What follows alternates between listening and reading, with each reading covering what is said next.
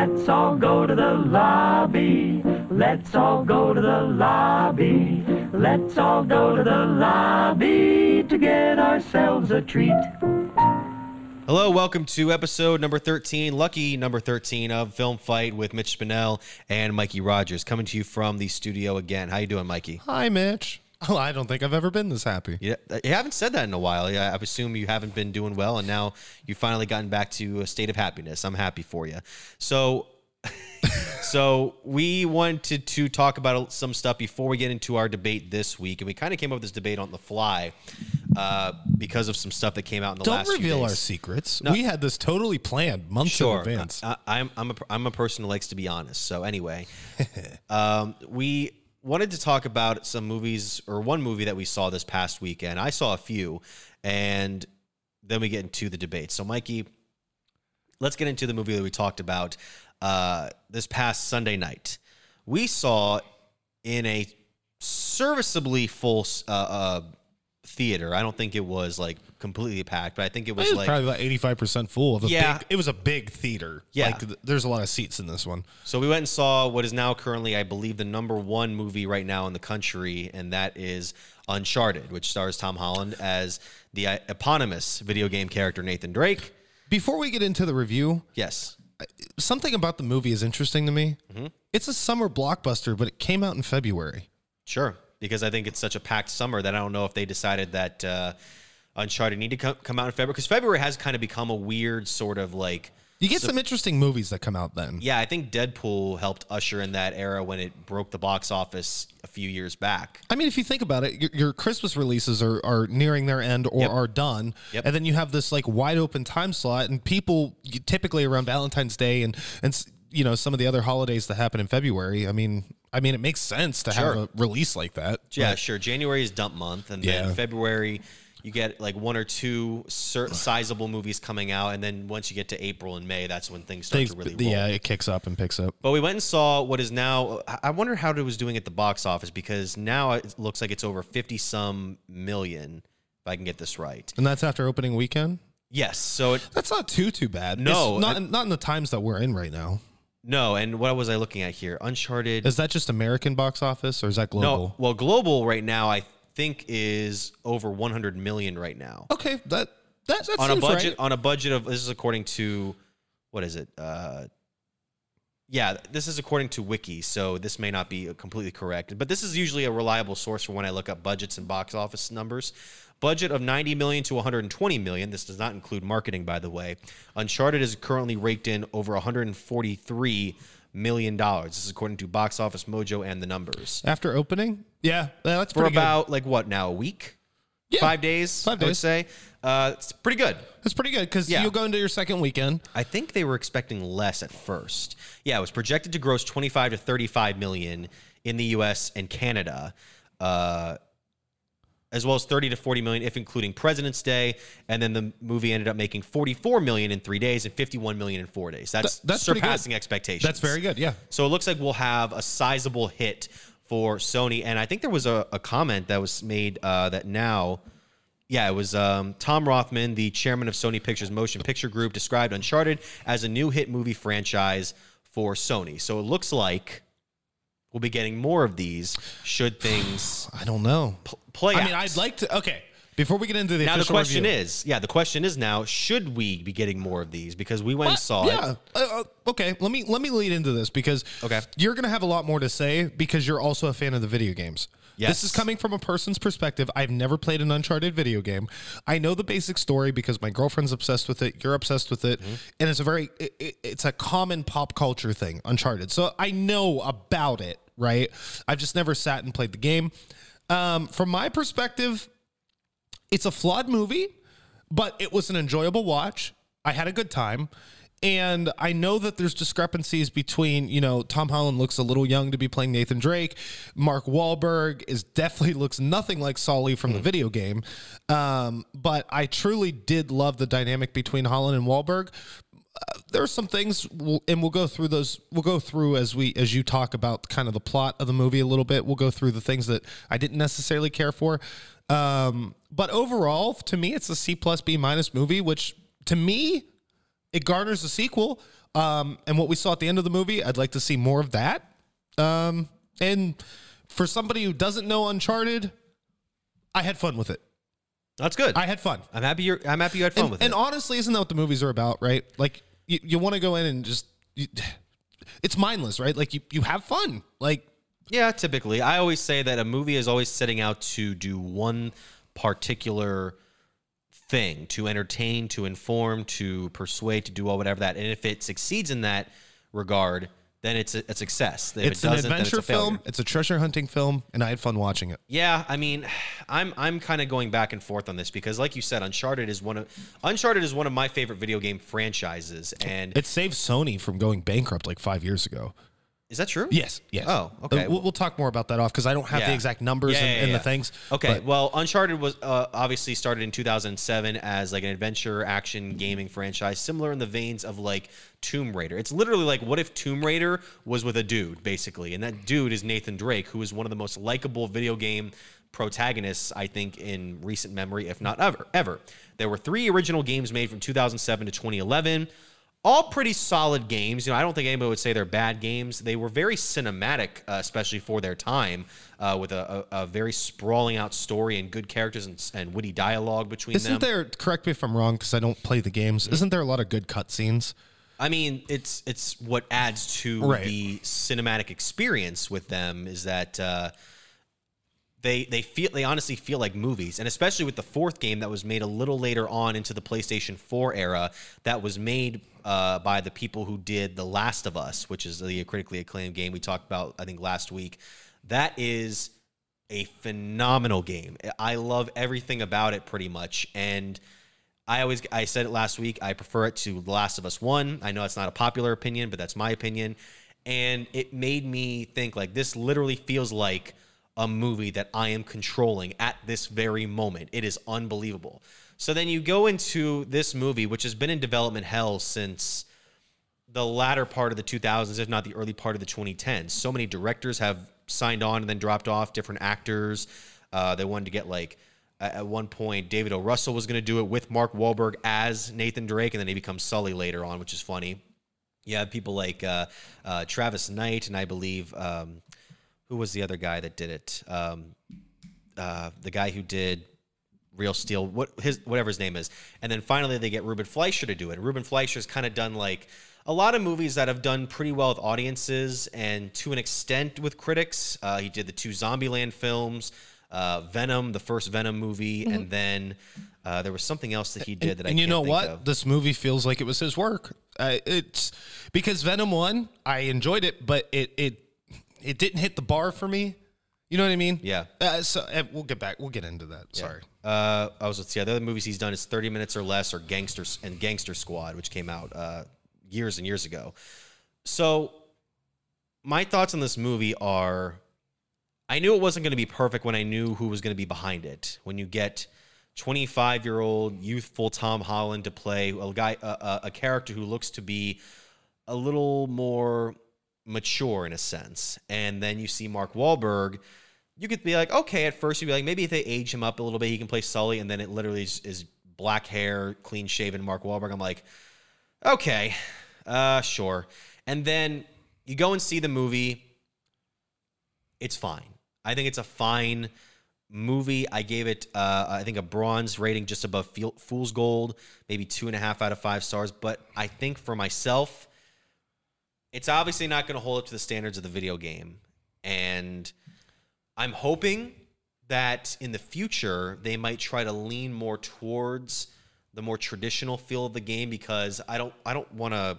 Do we do spoilers at all? We just- can. I mean, let's just throw out some spoilers. And Sure. if you, if you want to go see the movie, go see it now and don't listen to anything from from from forward. Um, at the end of the movie, there's two there's two credit sequences.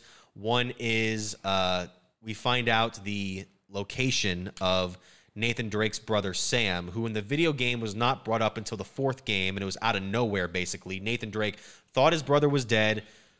He turns out he's alive. He becomes a central character in the fourth game. This one, they tease it right at the beginning that he leaves him when he he's a younger kid because he has to go somewhere, and the whole movie they're saying like, "Oh, he's dead, he's dead," and then it turns out he's not dead. this one they tease that they still in the Panamanian jail, and in the second cutscene is Tom Holland and Sully interacting with these guys who I love that, by the way. it's a it's a it's a pretty nice little scene Mm-hmm. that I think leads into the events of the first game because they mention Roman, they mention a Nazi, uh, an abandoned Nazi ship, uh, which are elements of that first game back in 2007. That have you played that one yet, or does your girlfriend play it? You she got- has. She has. Yeah, I mean she's obviously played it, but like you guys haven't sat down together and gone through it. no, we're gonna start doing that. I want to I want to be there when you guys play those games, man, because that seems like so much fun. Yeah, I mean, uh, So yeah, go ahead. Sorry, no, it's okay. What were you gonna say? I don't remember. That's okay. Uh, so anyway, um, I'm very cold. Yeah, so th- they tease the first game in it a little bit, and then the characters start to look like themselves more. Like Tom Holland's wearing like a raglan baseball tee, and then uh, Wahlberg has got the mustache, which Sully has in the game. Still has his dark hair, which it's not graying or anything like that. And I don't know. Okay, I think you're being a little tough on this. You think so? Yeah, because keep in mind, we just saw Ghostbusters Afterlife together, and that's what Uncharted could have been.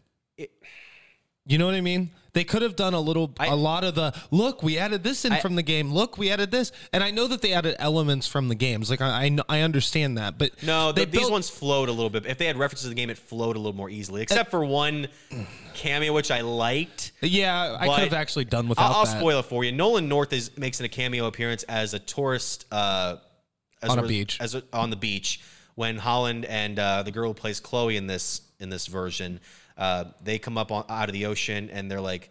the- It's the whole scene that you've seen in the trailer where he falls out of a plane and through some way they survive and then they're like yeah we just fell from a plane and then Nolan North's like you know what happened to me once it's like okay Yeah, but at least it wasn't like who you gonna call. it was good to see him. I like I'm li- I like that they added him in there. They had the the fade ins of the sco- of the score, the best video game theme song ever in my opinion.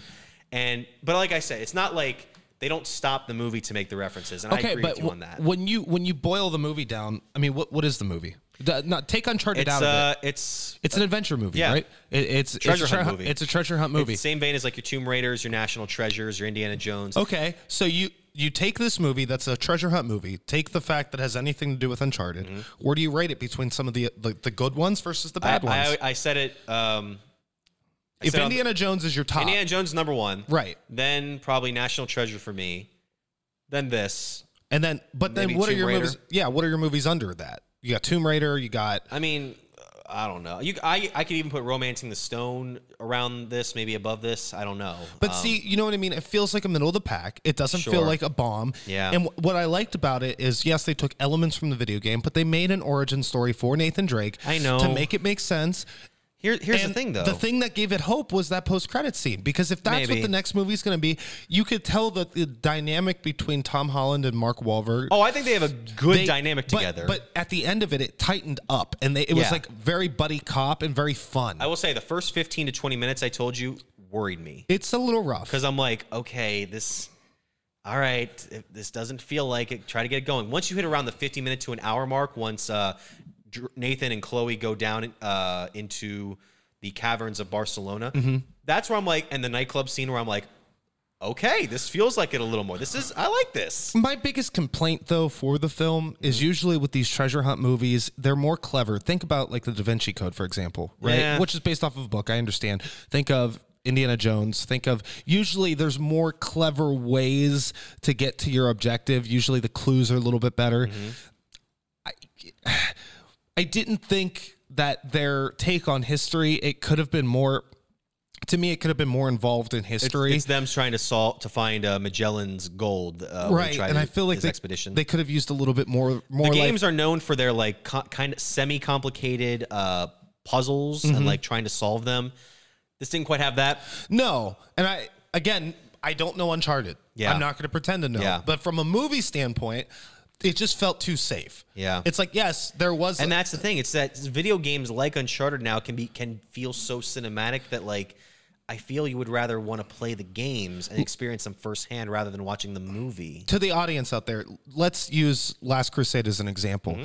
the scene where um that whole sequence where Indy and his dad are tied up together and then Yeah. they have to go through the fireplace and all that entire 20 minute thing. And then she goes through and then they have to figure out how to move the wall. And then there's all the bugs and the, the creatures. You know what I'm talking about? Mm-hmm. Yeah. That was super clever. It was well shot. It was very, this. Uncharted's cleverness is very watered down. It's like, Yeah. oh, you take the crosses and click them together, and there's your key it, it just didn't feel now the part that i did think was kind of cool that when they found the other map in in the Yes. catacombs okay Yes. and when they're on the plane and then they get off the plane and uh, what's her name the character who falls asleep Chloe. Chloe, when she falls asleep and uh, Nathan Drake is sitting there trying to figure out the coordinates for the treasure hunt, what I did like is how the two crosses ended up being compasses, and when they pointed together, that's the exact location of That where was the treasure. cool, yeah. That that kind of reveal, I wish was i wish there was more of that. Yeah, in and, the and- film. And Nathan solves that while Chloe is sleeping. Mm-hmm. And and I swear to you, when when he solves it, I thought this was going to be a horrible moment. Mm-hmm. When he's in bed, she wakes up the next morning, and she discovers it laying out the. He, he writes down the coordinates, like the latitude and longitude because it was like a the trust exercise with the two of Oh, them, I, I, like. swear to you, I was getting angry. I was like, you're like, that was such a cop-out Did way. this mother really just leave it out for her to find? Right. And then it's like, no, he hid it in the bottle of beer that was right next to it. and that was a nice. I'll reveal. give you that. I'll give him that. I'm like, okay. And he was like, "Nah, I got this." So did you did you think that the the discovery of the treasure kind of felt a little anticlimactic because it's literally him? It's it's Nathan Drake by himself riding a boat into a cave and then swimming into a thing and then all of a sudden the ships are there. Whereas if if it would have been more like the game, you would have had Nathan and Sully there, maybe probably Chloe as well, and then you have the villains right behind them, and then you have this amazing action sequence.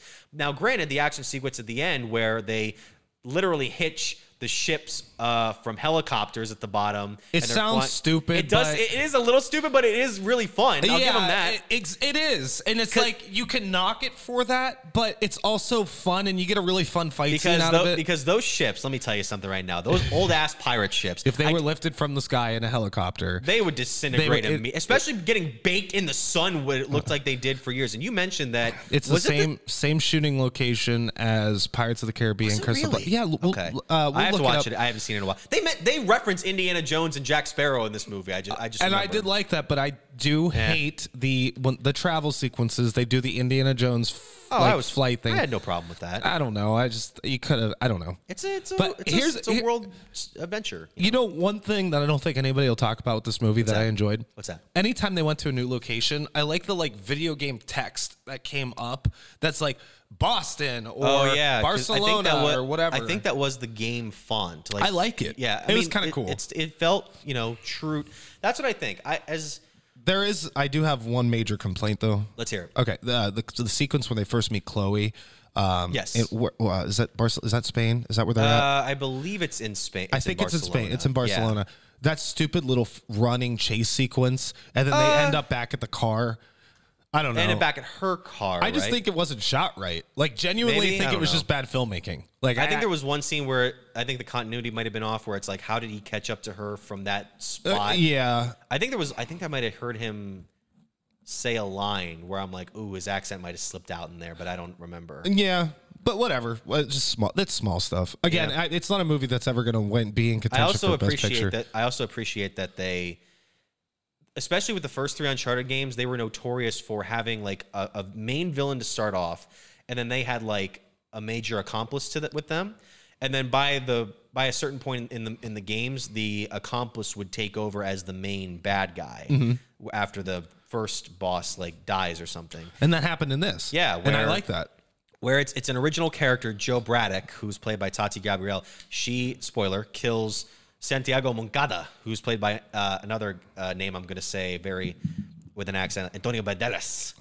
I like saying his name. Wait, like is that really Antonio Banderas? Yeah, you didn't recognize him. Oh my god, no. He's gotten old, huh? He's gotten old. I see. was- but I liked him as the villain. He was fine in this. He I- was. he's it wasn't special, but he yeah, was good. He was fine, and then they kill him off, and then yeah, it's it's basically she becomes like the main baddie then, and uh, I don't know.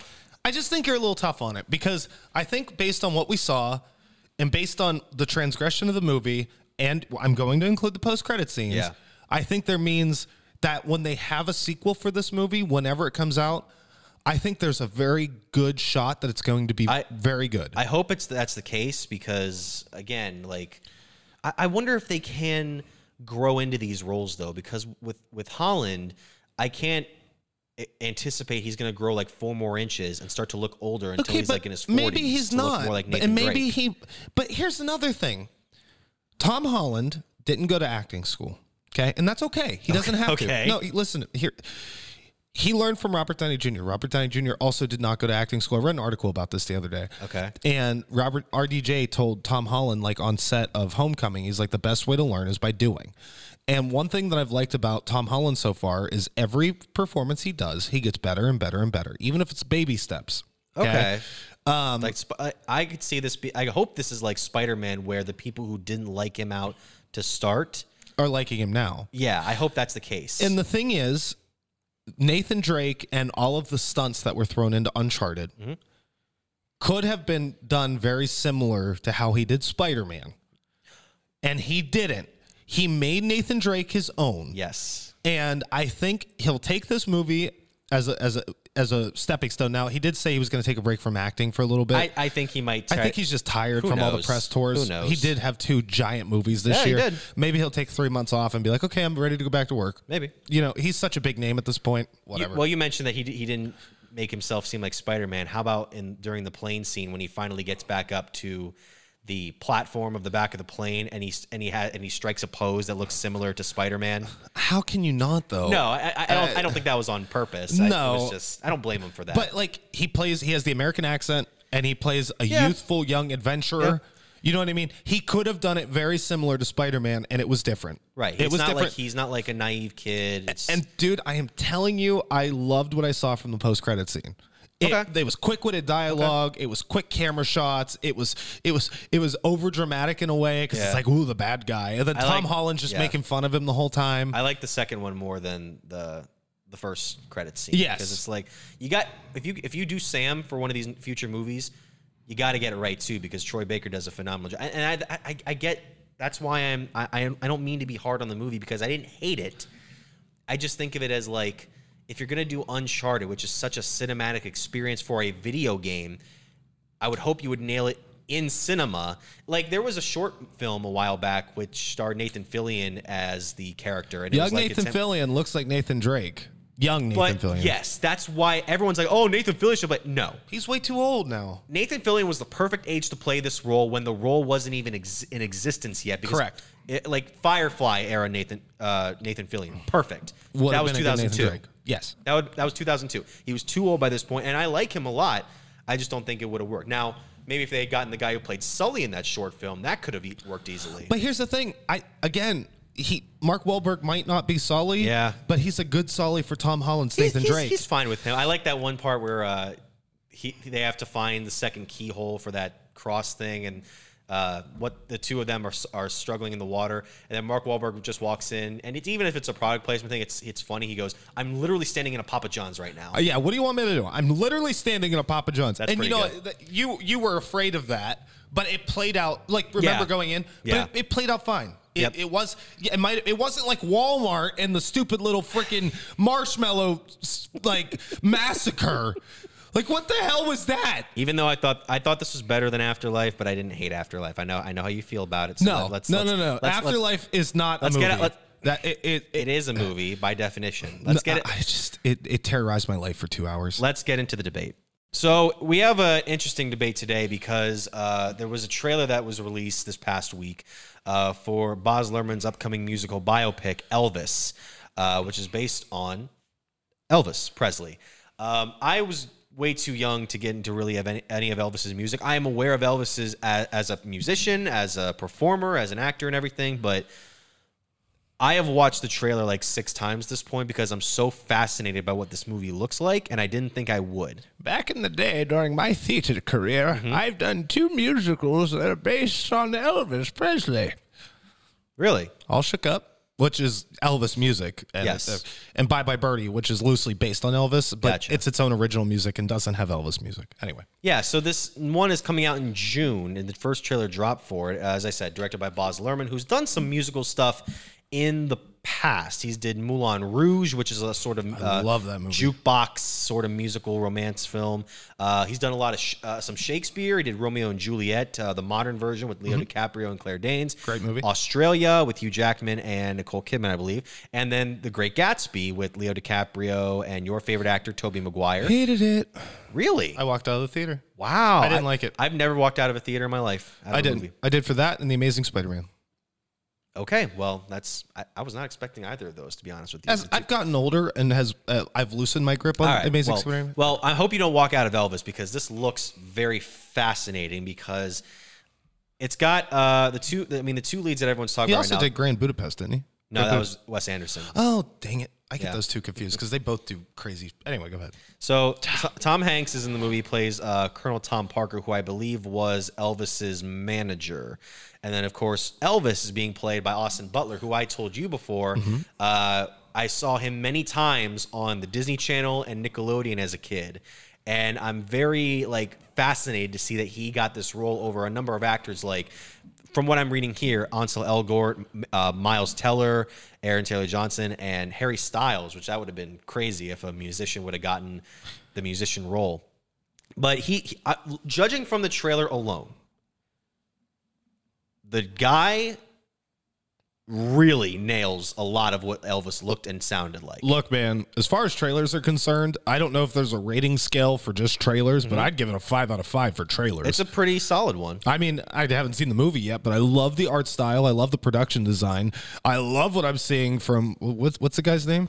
Uh, the guy playing Elvis, Yeah. Austin Butler. And he hasn't really done anything big, right? Like this is like his first Uh, like he was major. well. Some of his roles that he was in. Uh, the, the first time I saw him in, in a big movie was he played Tex in Once Upon a Time in Hollywood. He wanted the Manson killers at the end, and uh, his what happens to him in the movie. You got to see it to believe, my friend. All right. But uh, he again, I'm reading all the stuff that he was in as a child actor. Drake and Josh, you know, Hannah Montana, iCarly, and all that. The, yeah, but he's this is the first time he's starring in like a big vehicle, right? Yeah, yeah, yeah, yeah. Right. And this is like a this is a pretty like this was notable years ago when he got uh the role. What was it back in 20 uh 2019. Yes, 2019.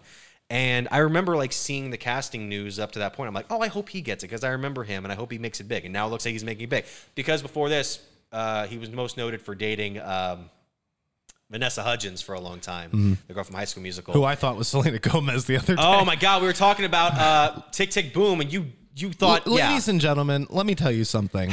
I I I study filmmaking. I I make videos. I'm a co-owner of a video production Yes. company, but I am terrible with names. I am absolutely horrible with names. clearly. Uh, It's bad. Anyway, The trailer uh, has gotten 10 million views in five days from its release on the Warner Brothers YouTube channel. Yeah, And it's good. People are people are I mean, interested. Hell, the AdSense from the trailer alone will fund the marketing campaign. Uh, I mean, there's other names in it too. You got um, some people that I've I've heard of before. I mean, Richard Roxburgh, Luke Bracey, uh, Kodi Smit-McPhee, and then I think there was one in here that I. It doesn't matter. The main two you're looking for is Tom Hanks and Austin Butler. So this looks like, and I don't want to judge a movie before it comes out, but this kind of looks like it's in the same vein of a genre that's kind of sprouted up in the last few years in Hollywood, which which is epic musical biopics. Um, we've gotten two notable ones, to my knowledge. There's been ones in the past, you know, like Ray, Notorious, Eight Mile, which is sort of like a, a scripted narrative because it's supposed to be about like when Eminem was coming up, and but it's like about uh, Jimmy B. Rabbit. It's still a great freaking movie. Oh, it's though. awesome, but it's not like it wasn't explicitly Eminem the movie, right? And basically. yeah, Uh, so this one uh, follows the same vein as two movies that we're going to be debating today. The two that have come out in the last few years that really got the ball rolling in terms of musical biopics are your pick, which is Rocket Man, Rocket Man, Story of Elton John. and my pick is the one that I think really got the ball going. Is in terms of blockbuster for these Bohemian Rhapsody. Bohemian Rhapsody. Yes, so it's Elton John versus Queen. Now, here's the thing: Mm-hmm. 90 percent of the population is going to agree with you. Okay, You think so? That Bohemian Rhapsody is a better movie, but I have bias here, Okay, and my bias is Elton John is my favorite musical artist of all time. He is number one. really?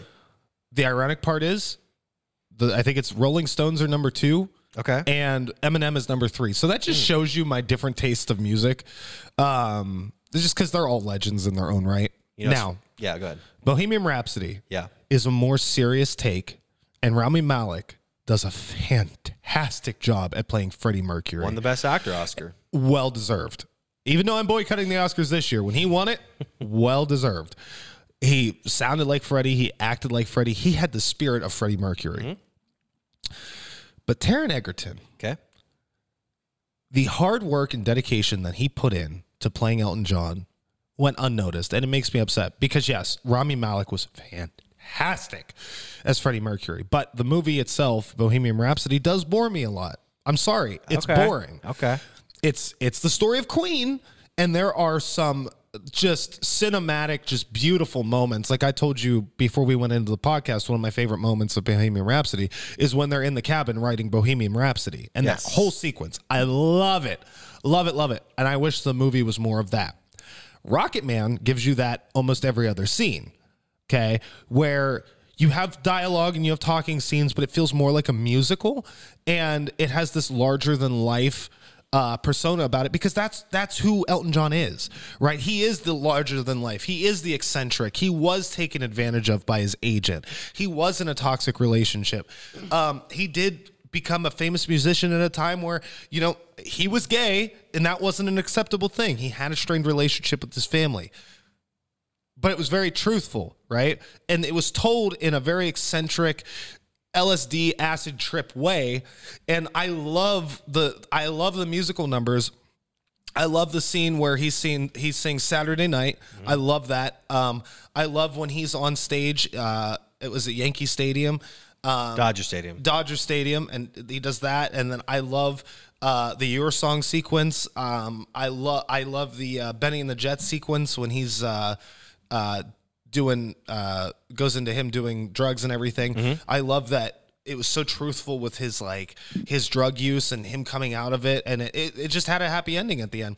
And what I love was Taron Egerton and Elton John are like best friends in real life because they met on set of Kingsman, Right. and that was when the movie was in the works and um Elton John like coached him to sing these songs throughout the whole way. Like it I just I love the art style of Rocket Man. I love Taron Egerton as Elton John. I love how truthful he was. I love how fun he was. And I just love Elton John. So I am sticking with Rocket Man. Okay, I'm well- sticking with it. Well, first of all, I'm looking at a ton of historical inaccuracies that Rocket Man had, but I, but here's Elton the thing: John I wanna, wrote it! I want to I want to take historic historical accuracy off of the table for this debate. Yeah it, it has to be. Because the th- uh, one of the two major criticisms that I am aware of with Bohemian Rhapsody is that oh, it's it doesn't tell a truthful story. I'm like, very rarely do these stories ever actually truly get told. Right.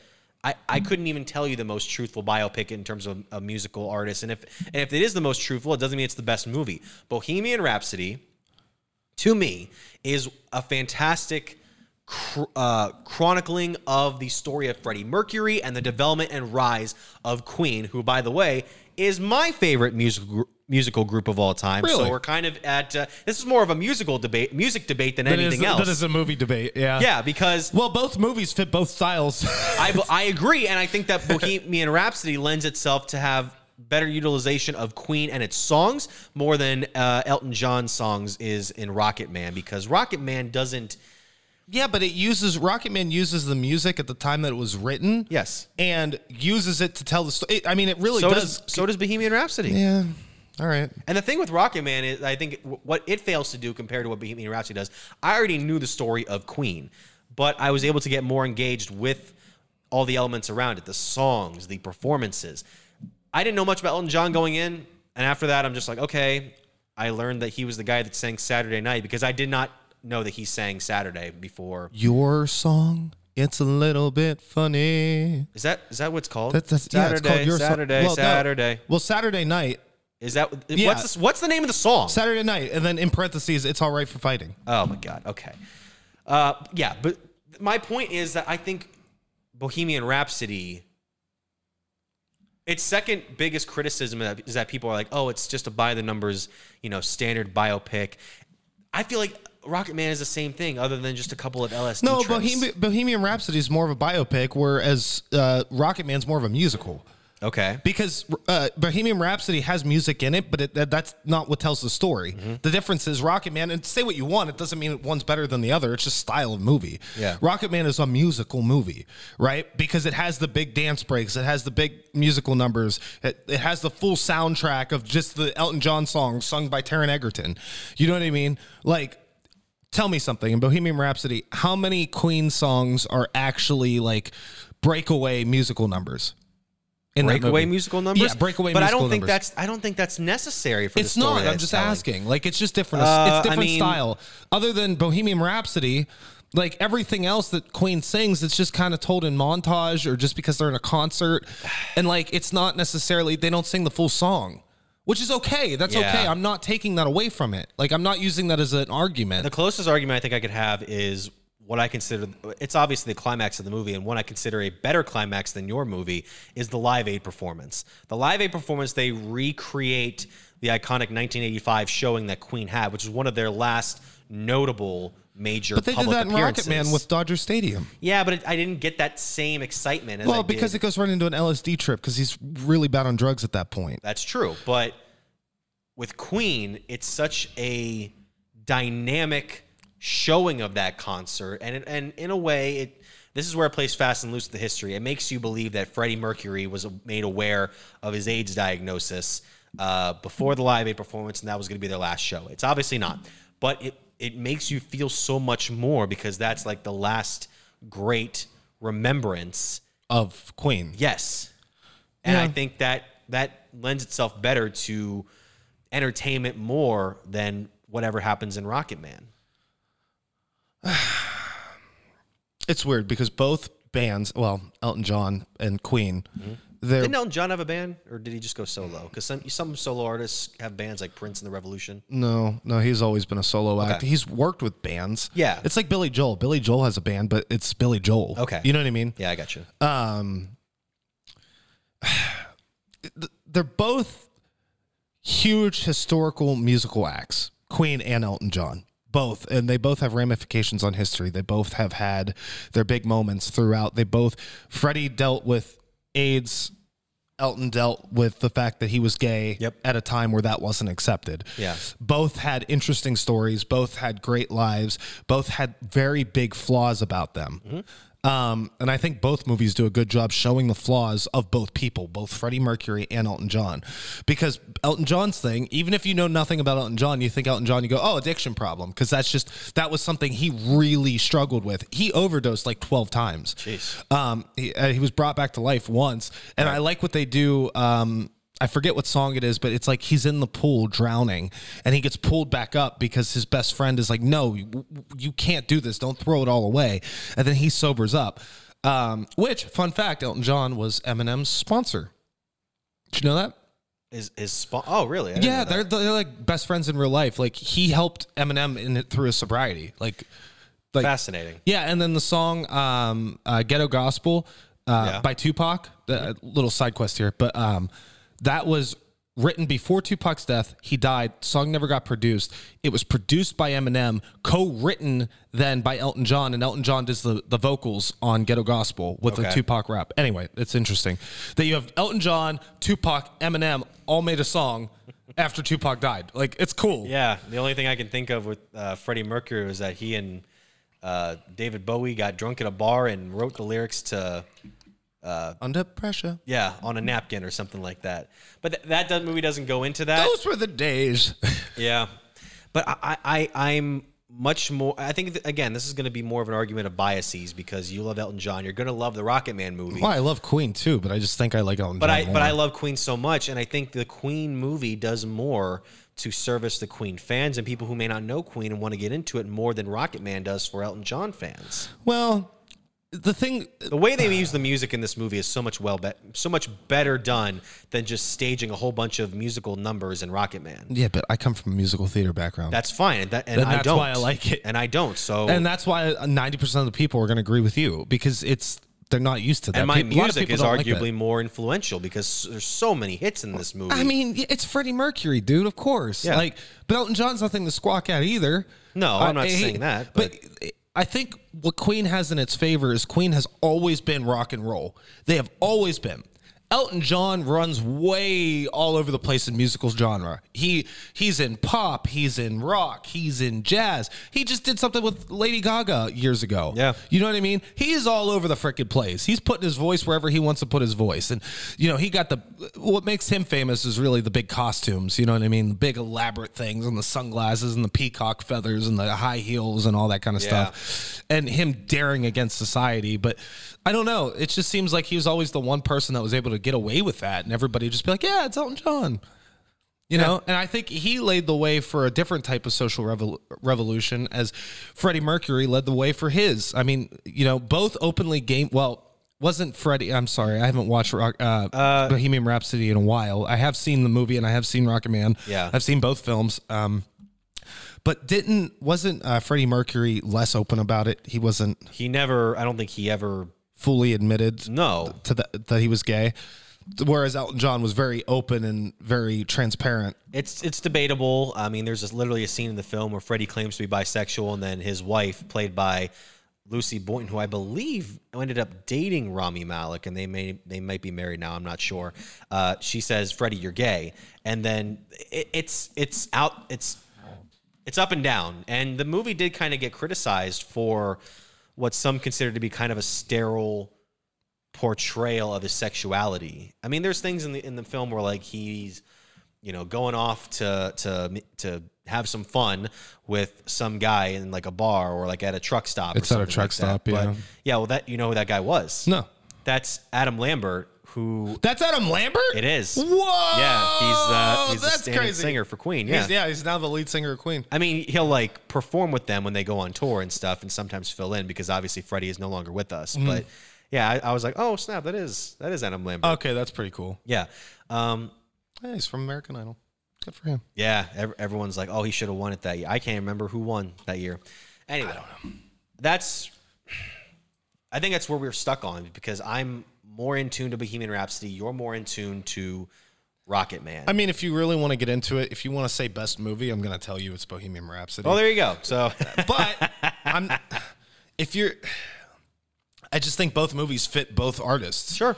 Queen was very like socially pushing forward and very historical, whereas Elton John was very bright and vibrant. His movie, his biopic about him was very bright and vibrant Oh. and full of music and full of life. And Queen's was very like passionate and driven and and and dreams, and it tells a truthful story. I I don't know. I Oh just my, I'm looking at the numbers right. I'm sorry, look at the. By the way, I don't remember. Did they ever play any Lion King songs in Rocket Man, or is this? No. oh, this is before. Lion King was the '90s. Most of this movie, I think that it ends like at the '90s because he already sobered up at that point. and- Yes. Yeah, yeah, yeah. So, which by the way, I heard his um, version of "Can You Feel the Love Tonight" in a grocery store the other day. for the compared to the movie version, I'm like this.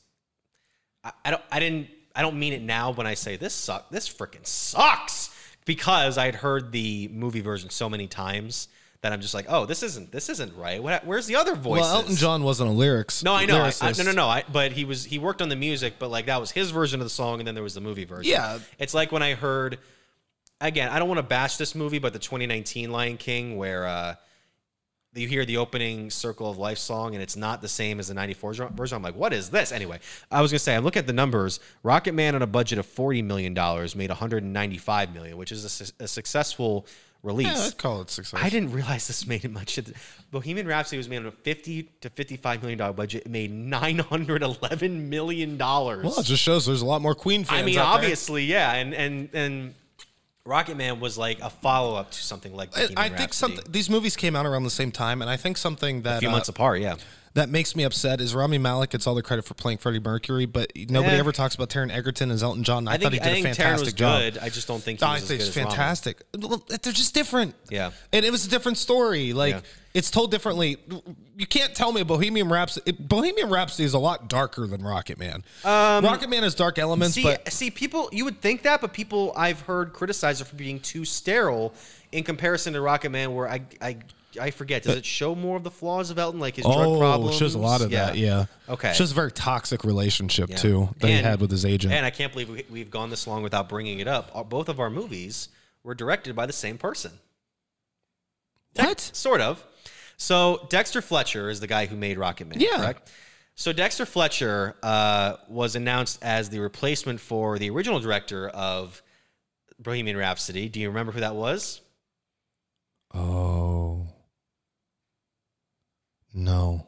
It is it is one Bryan Singer who uh, was fired three weeks before the film uh, was finished uh, due to uh, concerns about his behavior on set. He apparently he had been fighting with Rami Malek and he was showing up late to the set. And So he- wait a minute. Dexter Fletcher came in three weeks towards the end of shooting. yes, Okay, so he helped edit it together, yeah, he basically shot some, the rest of the film and and he he led it through the rest of the production process. yeah, and and Oh, that's cool. Now Dexter Fletcher gets the credit, right? Because he's the one that finished. No, uh, according to the Directors Guild of America, one director can be named for a film, and the DGA has sole control over who that will be. And even though Fletcher replaced Singer on the set um, with like two or three weeks left or whatever, um, it was announced in 20, June 2018 that Singer would receive directing credit solely on the finished film. Fletcher received an executive producer credit. Okay. Yeah, it's kind of like when you hear those stories about like one guy directs a movie, and then you always hear the stories of like, oh, so and so might have actually had a bigger role in making that. Well, film. that's like, when Zack Snyder and Joss Whedon, right? Yeah, because he came in to help finish it out, and, And then, then- years later they made the Snyder cut. uh, yeah. So- but Zack Snyder got credit for directing, which he probably wished he didn't. For oh, for that League. one, oh, for that one, yeah. Even though Joss Whedon came in and finished the I, rest of no, it but, out. but people know that's Joss Whedon's movie for most for the most part. yeah. it's kind of, but like a good example is in Poltergeist. Tobe Hooper, who also did uh, Texas Chainsaw Massacre and other stuff. By the way, his new Texas Chainsaw Massacre that's on Netflix. I got to watch that. Um, he directed the movie officially. There's always been a rumor that Steven Spielberg, who was a producer credited on the film, might have had more of a directing uh, role than it was let on. Huh. But, but, but we don't know. But you know what? I'm happy Spielberg's back in his glory with uh, West Side Story right now. Yeah, good for him. Yeah, Isn't good he- for him. What's he doing next? He's doing a um, uh, he's doing a movie for DC, I think. Um, Black Bolt, I think. Blue That's Beetle? Spielberg. Yeah, he's doing something.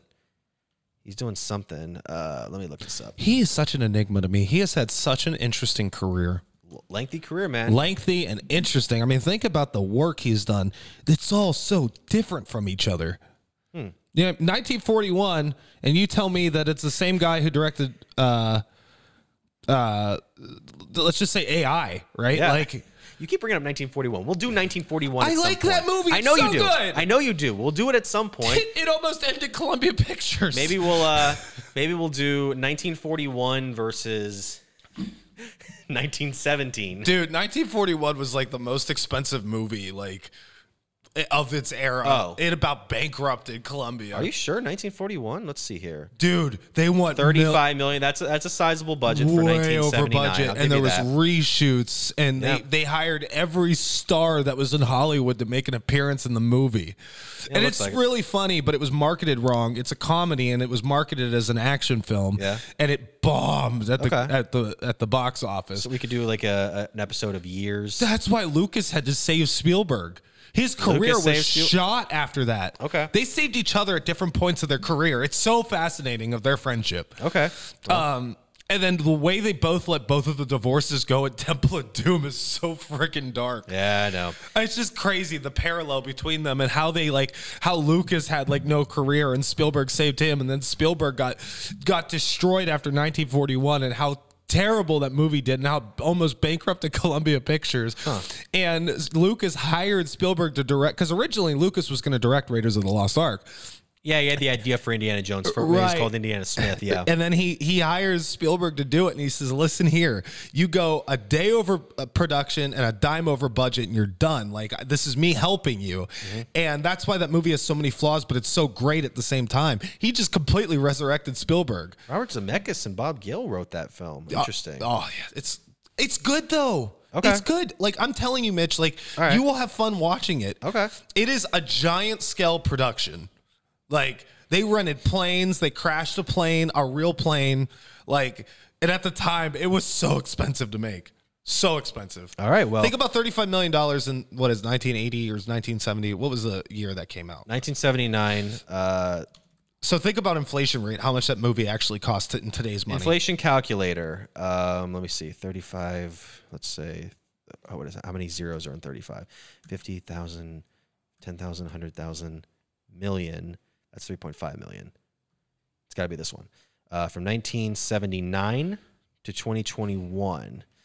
Uh, we got to wrap this up soon. Uh,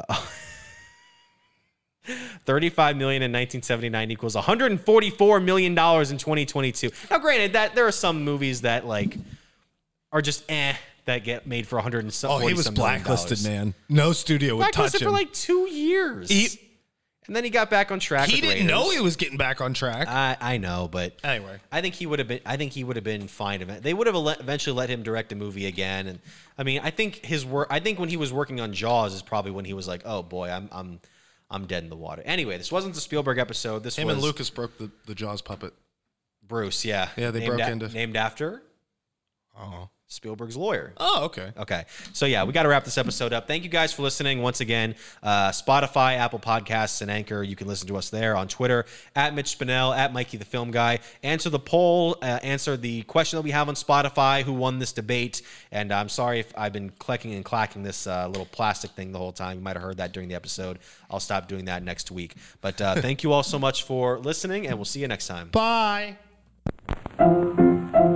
Let's all go to the lobby. Let's all go to the lobby. Let's all go to the lobby to get ourselves a treat. Delicious things to eat. The popcorn can't be beat. The sparkling drinks are just dandy. The chocolate bars and the candy. So let's all go to the lobby to get ourselves a treat. Let's all go to the lobby to get ourselves a treat.